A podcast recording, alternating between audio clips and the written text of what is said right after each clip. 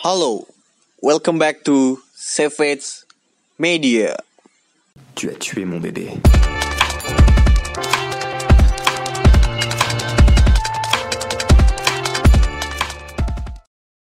Ya, balik lagi sama gue Fikri di Savage Football Podcast.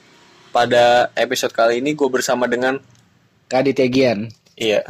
eh, pada kesempatan kali ini kita akan ngobrol-ngobrolin soal mindset pesepak bola nih. Hmm. Kenapa pesepak bola itu harus punya mindset atau mental yang tinggi? Betul. Kenapa cuy? Kira-kira? Biar ada tak ya gimana ya? Biar tujuannya tercapai. Tujuannya tercapai? Maksudnya biar targetnya tercapai kan eh, gimana ya? Kalau lo mau sukses kan mindset lo kan juga harus- udah harus ada tuh Hmm. menatap ke depan. Kalau pemain bola nggak punya mindset seperti itu, gimana dia mau jadi pemain yang hebat? Iya. Eh, apa namanya? Gua gua gua paham banget gitu. Lu dalam nggak cuma main bola gitu, lu kerja, lu usaha, lu ngapain ngapain deh. Lu tuh harus punya mindset gitu. Lu mau ke arah mana gitu. Iya, Karena kalau misalnya lu asal jalan, asal apa namanya? asal-asalan cuma ya asal asal gitu-gitu doang. Gitu-gitu doang. Asal main deh kayak Lingard. Ya udah nggak punya nggak punya nggak punya mindset gitu. Gitu-gitu aja. Mm, target lu ya ya lu gitu-gitu aja gitu. Ah, Hmm. Dan menurut gua mindset pemain ini terwujud dari ini ya seberapa seberapa hebat pelatihnya ya menurut gua. ya. Tergantung dari pelatihnya siapa gitu. Pelatih kayak misalnya gini deh. eh apa namanya? Virgil van Dijk. Virgil van Dijk sebelum sama Klopp itu siapa sih yang kenal Virgil van Dijk gitu? Nggak ada. Iya kan nggak ada. Terus habis itu ya dia belum belum se- sekuat ini gitu. Mungkin pas ada pas dia sama klub dia dikasih tahu badan lu tuh ibarat kata gini kalian ngomongnya. Badan lu tuh gede gitu. Maksudnya lu jadi back tuh postur lu cocok banget gitu. Lu harus bisa gitu. Gitu sih menurut gua. Makanya mindset itu hal vital deh untuk pesepak bola. Sebenarnya nggak ya setuju kayak lo tadi dia bukan di bola doang malah Hmm, di semua hal ya. semua Perlu hal. punya mindset ya. ah, ah. Iya. Dan nih mindset itu punya berhubungan erat sama visi sih menurut gua. Ketika mindset lu bagus pasti visi lu juga bagus ya. pasti ada lah kebentuk juga deh Iya. katanya Nih yang nih kenapa perlu mindset? Karena mindset itu nantinya hal yang akan memicu soal mental ya. Mental itu bakal terpacu ketika mindset lu lu mau menang terus nih. betul Kayak Cristiano Ronaldo deh dia ngamuk-ngamuk ketika misalnya dia nggak nyetak gol atau dia nggak menang. Ya karena mindset dia selalu menang. mindset dia emang udah terbentuk mau gue harus juara ini gue harus meraih sesuatu yang lebih tinggi Iya, karena dia udah berpikiran kalau apa namanya, gue bermain untuk menang, bukan untuk kalah atau satu poin. atau enggak bukan main untuk buat ramen YouTube gue Iya, cari adsense dong. Iya, eh, apa namanya? Soal mindset mindset dalam pesepak bola, menurut lo, nih pemain nih, yang lo tahu nih, wah mindsetnya bagus nih, menurut lo siapa? ya? ya balik lagi. Messi Ronaldo. Ronaldo ya. Selain itu, aduh siapa ya? Yang terbaru nih. Ya bebas. menurut gue sih yang kalau sekarang siapa ya? Neymar nggak jelas-jelas banget.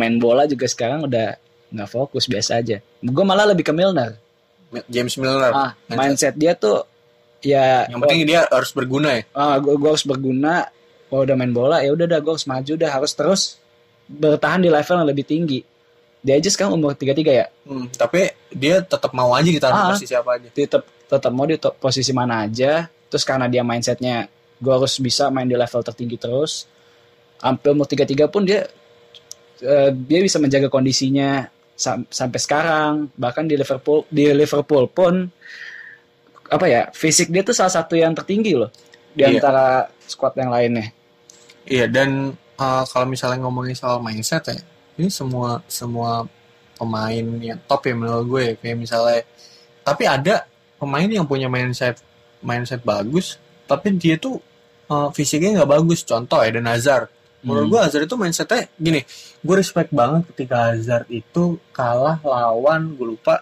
kalau nggak salah City di final FA apa apa ya yang mana pokoknya adu penalti itu oh eh, Carabao Karabau. Hazard itu kan kalah ya. Itu dia satu-satunya orang yang nggak nangis, nggak kecewa. Udah ayo semua langsung masuk ruang ganti. itu menurut gua mindset top ya. Jadi lu nggak boleh nunjukin tangisan lo di depan fans lu. Hmm, Lo harus siap dikritik. betul Iya, jangan kayak lu jangan kayak Jordi Alba gitu ngoceh. Yo fans tuh nggak boleh apa namanya nggak boleh Nggak boleh terlalu- terlalu banyak. Nah, lu dibayar pakai duit fans gitu. Iya. Tiket, merchandise, Mm. itu semua fans yang bayar loh. Iya dan gue respect banget sama ketika Hazard begitu. Tapi balik lagi fisik Hazard itu menurut gue nggak top top banget. Biasa aja. Ba iya bahkan bahkan dia sendiri bilang gue nggak kuat berlatih sekeras Ronaldo. Dia sendiri ngomong Itu sih balik lagi kan tiap manusia ada kekurangan. Kelebihan kekurangan, ada yang daya tahan tubuhnya kuat kayak Ronaldo, ada yang krempeng lemah juga kayak nggak usah gue sebutin lah namanya pasti tahu siapa. Busket. Enggak. Jorginho. Eh, apa namanya? Tapi gue gue kadang kesel ya sama pemain-pemain nih yang dia menurut gue mindsetnya nggak punya. Contoh, contoh Pogba. Itu tuh gue gue nggak ngerti Pogba itu maunya ke mana sampai sekarang. Soalnya gini, ketika lu ngomongin Pogba, apa sih atribut yang nggak dia punya sebagai gelandang top ya? Sebenarnya Gak ada. dia, pu- dia punya semua malah ya sebenarnya. Iya, badan tinggi, Teknik ada, teknik ada, skill ada, skill ada, akurasi ada, visi ada, visi ada. lengkap. Tapi dia nggak tahu tujuannya mau ke mana. Iya benar. Heeh. Gitu-gitu Iya aja. kan, gitu-gitu aja, ya, gitu-gitu aja gitu. Ya mungkin lo ada yang bilang, iya Pogba di Prancis juara Piala Dunia gitu-gitu. Lo harus ngelihat Prancis mainnya kayak gimana dan di sampingnya di siapa. Benar ya. Waktu itu dia sama Kante main. Heeh, kalau dia emang cuma bisa kalau ada yang nge-shield gitu. Iya benar. Ya karena kan memanfaatkan kreativitas dia juga, makanya harus ada pendamping yang Yang bisa nge-shield. yang bisa yang ngelindungin dia, nge-shield dia. Mm-mm. Tapi menurut gue kayak gitu tuh cemen loh. Ya iya gak sih menurut gini, ketika seorang pemain butuh pemain lain untuk mengorok apa upgrade bakatnya, menurut gue itu pemain yang middle sih menurut gue. Hmm. Oh yang harus ada bantuan ya. Eh, iya kayak harus disupport ini baru dia lebih jago. Contoh, ini pemain minor lagi ya, namanya Rodrigo Moreno. Hmm. Oh Valencia. Ah, musim lalu kan Rodrigo Rodrigo Moreno tampil bagus di bawah Marcelino Garcia Toral gara-gara dia tandemnya si Santimina. Nanti Mina benar. Iya, ketika musim ini dia tandemnya Maxi Gomez yang juga mencetak gol, dia nggak bisa. Hmm. Soalnya menurut gue juga duanya punya tipe yang sama sih. Eh, nggak bisa. Hmm. Sama kayak Lukaku deh. Iya kan? Nih, Lu- Lukaku baru bisa top banget. ada De Bruyne. Ada De Bruyne dan sekarang di Inter ada Lautaro yang Yang taruh ya. yang mau berkorban demi dia. Iya benar-benar. Gue setuju sih kalau ini. Iya. Tapi ini gue mau nanya nih, ini pemain Chelsea nih. Menurut lu sebenarnya Pulisic itu bakal jadi pemain top apa enggak? Menurut gue bakal sih. Bakal. Hmm. Tapi Pulisic bakal jadi Hazard apa enggak? Dibilang Hazard juga kagak sih. Iya. Pulisic sendiri gitu. Ya, Pulisic is not the new Hazard. Ah. Tapi dia, ya, gue setuju sama lo, dia bakal jadi diri dia sendiri. Hmm. Karena kalau setiap pemain baru Chelsea datang dengan embel the new Hazard lah, apa segala macam, gue takutnya membebani pemain. Iya, berarti lu sama ya kayak gue yang gak suka ya the new the new gitu ya. Iya enggak, gak suka gue. Gak suka ya. Tapi soalnya soalnya bener-bener jarang gitu loh, ada yang bener-bener mirip gitu. iya benar sih. Soalnya kayak gimana contohnya ya? Ada yang bilang malah kayak eh Hudson Odoi dah Hmm. bilang the next Hazard segala macam. Padahal pun gaya mainnya Ya, beda, Beda jauh. banget. Iya. Dan ini yang sering kalian gak sadari ya. Kadang gini gue sering nemu gitu di komentar. Iya bang, kan dia masih muda. Kan siapa nih? Pulisic. enggak ya semua pemain lah. Oh, iya kan dia masih muda, dia masih ini bro. Bro, tolong ya, mindset itu nggak kelihatan dari umur. Hmm, Kayak gini deh, tua itu fix dewasa belum tentu. tentu. Mbappe, Itu aja. Mbappe aja umur 19 udah masuk tim inti Monaco. Nah, Karena iya. menurut gue juga dia mindsetnya emang Mindsetnya emang jadi pemain iya, top. udah melaju ke depan. Iya, kalau kalau dia istilahnya mindsetnya dalam tanda kutip cuma apa namanya jadi pelapis di Monaco bisa-bisa aja sebenarnya, tapi karena visi dia udah jauh ke depan, dia bakal jadi pemain top. Hmm, Ini sih yang gue lihat dari Pulisic juga sih sebenarnya. Hmm. Meskipun di awal-awal musim dia jarang main apa segala macam, tapi Ketika dia kasih main, dia dikasih main pun Dia dia, membuktikan. maksimal. Terus dia, dia dia di latihan tuh juga nggak main, nggak main-main maksudnya. Hmm. Dia kalau di latihan tuh serius apa segala macam, makanya dikasih kesempatan lah ibaratnya lah. iya. Pas di tim eh, apa namanya soal apa namanya si nih soal pemain nih Hmm. mindset nih menurut lu ini agak sedikit sensitif sih menurut apa namanya menurut lu sebenarnya eh, kayak tato Hmm. gitu kan itu tato itu mempengaruhi ini gak sih kayak kekebalan tubuh seseorang gak sih menurut lo Waduh, gue kalau jujur aja kalau ngomongin itu sih nggak ini ini banget ya. Iya. Tapi kalau gue sendiri sih biasa aja lah Tapi lu sebenarnya lebih suka pesepak bola bertato apa enggak?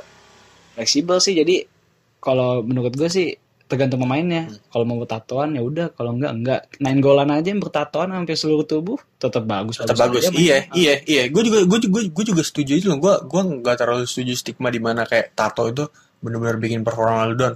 Messi nggak down down anjing. Iya Messi padahal baru tatoan tapi gitu, malah bagus ya. kayak kayak kayak gini deh. Orang bilang gitu kan, iya Messi cuma bisa gara-gara Guardiola, Messi cuma bisa karena Xavi Iniesta. Sekarang menurut gue Messi lebih komplit daripada Messi yang sama Guardiola. iya benar sih, gue juga gitu. Dia tuh Sayangnya aja pelatih cau. tapi kalau ngomongin soal pelatihnya itu menurut gue juga ketolong ya gara-gara Messi. Iya, iya. kayak kayak apa banget gitu. Iya Messi kan sampah gitu. kayak lu emang lihat gitu maksudnya teman-teman Messi di timnas itu Justru. tiap turnamen diganti mulu. Iya, kalau nonton timnas Argentina malah sebenarnya bukan Messi yang nggak bisa memahamin, tapi pemain-pemain lain yang nggak bisa ngikuti ritmenya Messi. ya kan? Iya, iya. Karena gini, emang emang emang bener sih ini gue gue setuju banget. Gue setuju banget sama apa namanya admin KCI gue setuju banget. Dia ngomong gini, eh kita sebenarnya nggak butuh. Oh, justru bukan bukan nggak butuh ya kita apa namanya eh lebih butuh pemain tengah yang punya visi besar ketimbang striker yang bervisi besar. Karena gini, ketika pemain tengah itu paling vital Betul. fungsinya. Jadi eh, apa namanya dia tuh jadi penghubung lini belakang sama lini depan Pan, sih. ya, iya. Iya dan ketika di Argentina nggak ada gelandang yang benar-benar punya mindset, lu tamat Gitu-gitu aja ya. gitu-gitu aja. Sebenarnya sih harusnya ya dengan potensi yang dipunyain Argentina yang 2000, 2010 sampai sekarang deh. Hmm. Kan ada Higuain, Aguero, Messi, Di Maria. Bahkan sayang banget karena waktu itu nggak diimbangin pemain tengah yang bagus juga. Hmm. Sebenarnya orang pasti pada bilang Mascherano, tapi kan Mascherano tugasnya lebih ke defense. Iya. Dan saat itu pun juga gelandang Argentina yang punya kemampuan atau visi main yang bagus juga nggak banyak. Minim ya. Paling ya ada Biglia lah. Iya. Tapi Biglia Oh juga- ada Banega. Ya Banega, cuma naik turun. itu Ya dia. bukan, iya itu itu masalahnya gitu. Gue juga eh oh gue juga pernah nemu pertanyaan di Twitter gitu kayak eh, kenapa sih Banega itu nggak direkrut ke klub besar? Ya karena performa dia inkonsistensi. Kadang-kadang bagus banget nih. Eh, lu ingat gak sih waktu MU lawan apa namanya Sevilla yang kata di Old Tra- Old Trafford tuh 2-1 tuh gue Oh, yang Ben Yedder. menang, yang menang Sevilla ya. Iya menurut Sevilla. Itu kan kayak wah media semua pada ngomong iya Ben Yedder memainkan orkestra di Old Trafford.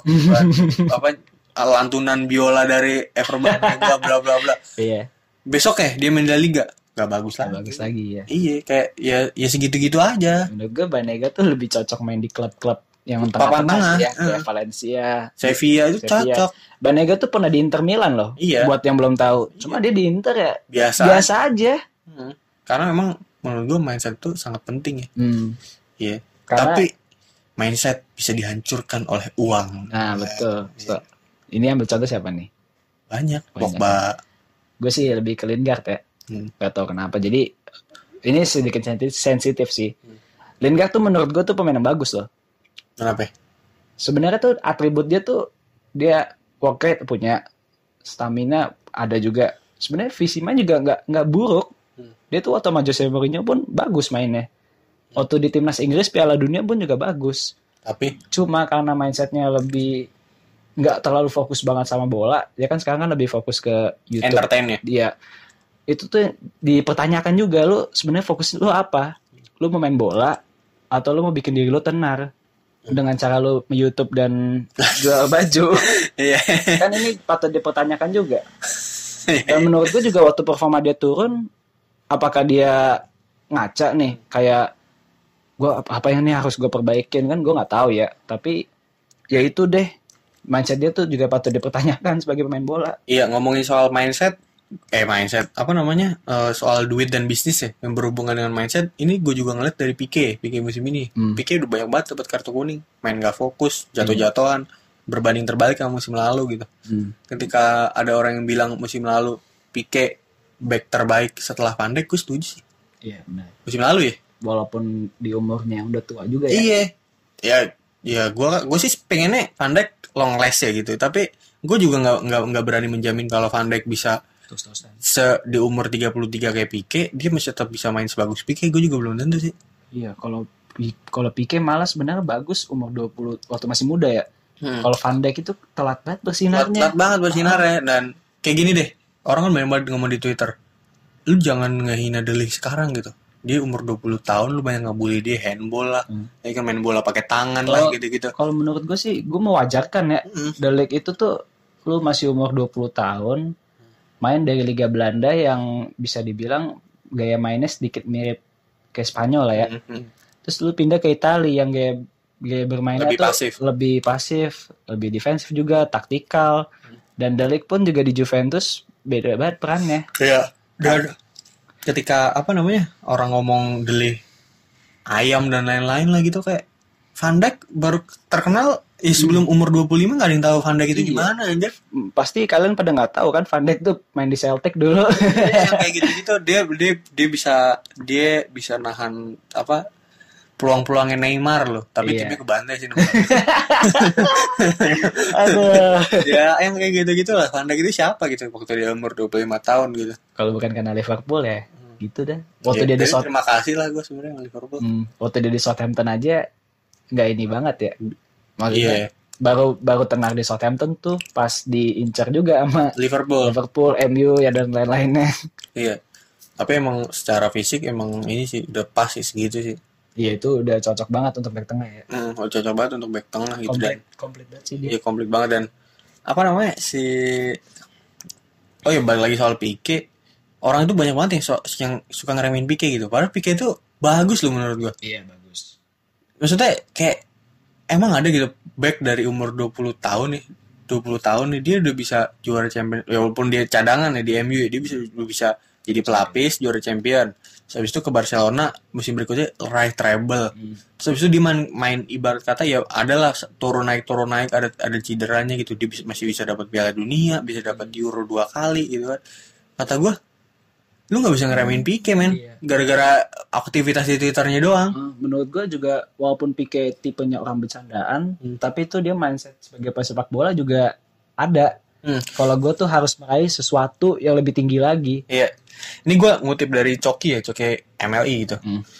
Orang itu cenderung tidak mau apa namanya tidak suka dengan model yang berbeda dengan dirinya. iya Kayak misalnya gini, gue bercanda nih di podcast ini. Nanti ada yang ngomong, ah lu di podcast banyak bercanda gini-gini. ya kan, ya kan. Iya, nah terus habis banget. itu ternyata memang gaya bercandanya beda. beda iya emang setiap manusia kan juga Eh, betul, beda, beda betul. pahaminnya Nah sama sama juga kayak Pique sama Zlatan gitu. Kenapa orang maki-maki mereka berdua? Gue gak ngerti loh. karena seben- sebenarnya tuh mereka berdua tuh lucu orang Iya. aduh siapa ya Mourinho atau siapa tuh ngomong kalau kalau Zlatan tuh sebenarnya lucu orang Iya, dan ini apa namanya? Ya, ya balik lagi itu orang, gue yakin yang ngehina-hina Pique, ngehina-hina Zlatan tuh pengen di notice doang. di notice doang sih Iya, iya, iya, kok, kok- setuju kita ya iya kayak, ya, ya gini deh kayak misalnya nggak usah nggak usah Pique gitu. Orang-orang nyampah di kolom komentar, gue yakin pengen di notice doang. Salamin dong kalau kita Ya buat lu semua yang cuma apa namanya ngoceh-ngoceh di kolom komen, mendingan lu tulis aja, kirim kirim tulisan lu ke gua, kita share bareng-bareng, kita nilai nih tulisan lu bagus apa kagak. karena lebih asik kan kalau kita ngobrol bareng daripada cuma hina-hina doang kan Iya. mending kita tukeran pikiran sekali Iya, kalau kalau misalnya ada yang baper-baper gitu, lu mendingan langsung ini aja gitu, kayak bridgering aja lu langsung kayak DM emailmu saat lu.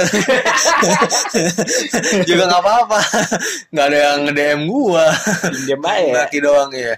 Ini balik lagi ke Pique nih Iya, enggak kita balik lagi soal mindset gitu. mindset lagi. Iya. Eh, menurut lu ketika ketika eh, oh iya soal mindset itu menurut lu seberapa misalkan ada orang gitu ya banyak banget nih suka gini gitu. Ah lu eh, bola udah kayak dagang baju aja ada marketing marketingnya ini ketika kita ngomongin main- mindset kan hal non teknis ya. Iya. menurut lu eh, seberapa penting orang-orang itu harus tahu tentang mindset Kalau menurut gue penting banget karena ya balik lagi ke awal. Mindset tuh juga salah satu penyangga untuk lo meraih sesuatu kan. iya. Orang kayak kalau kayak Ronaldo, orang kayak Ronaldo, Zlatan, mindset mereka tuh emang dari awal gue harus jadiin terbaik. Dan mereka pun dengan mindset seperti itu emang udah ada targetnya. Berlatih keras apa segala macam. Jadi dari mindset mereka aja tuh gimana ya secara nggak langsung tuh membawa mereka juga untuk mencoba lebih baik lagi kan untuk Iya. berusaha. Iya. Dan lu nggak bisa gitu nonton sepak bola apa namanya cuma sekedar sek- sekilas-sekilas doang gitu Iya, kayak cuma highlight goal gitu-gitu kayak lu banyak loh sebenarnya aspek-aspek yang nantinya lu dengerin aja di, di podcast ini gitu. Yang non teknis, non tek non teknis gitu ya. Iya, dan bisa bisa juga nanti kita bahas di YouTube kita ya sekalian promosi nih. Iya? Jadi lu jangan lupa subscribe di Savage Football TV. Wah, kapan nih meluncur nih? Ya, kayaknya podcast ini di tag beberapa minggu depannya udah Udah muncul ya? Iya. Insya Allah doain Iya aja ya. lah. Semoga aja dah. Iya, semoga cepat. Oke. Dikasih tau dong YouTube ya, Savage Oh, udah udah. Udah ya? Savage Football TV. Oh iya, Ya, lupa. jangan lupa. Oke, mungkin itu aja dari kita berdua. Gua pamit dulu ya. Bye bye. Tu as tué mon bébé.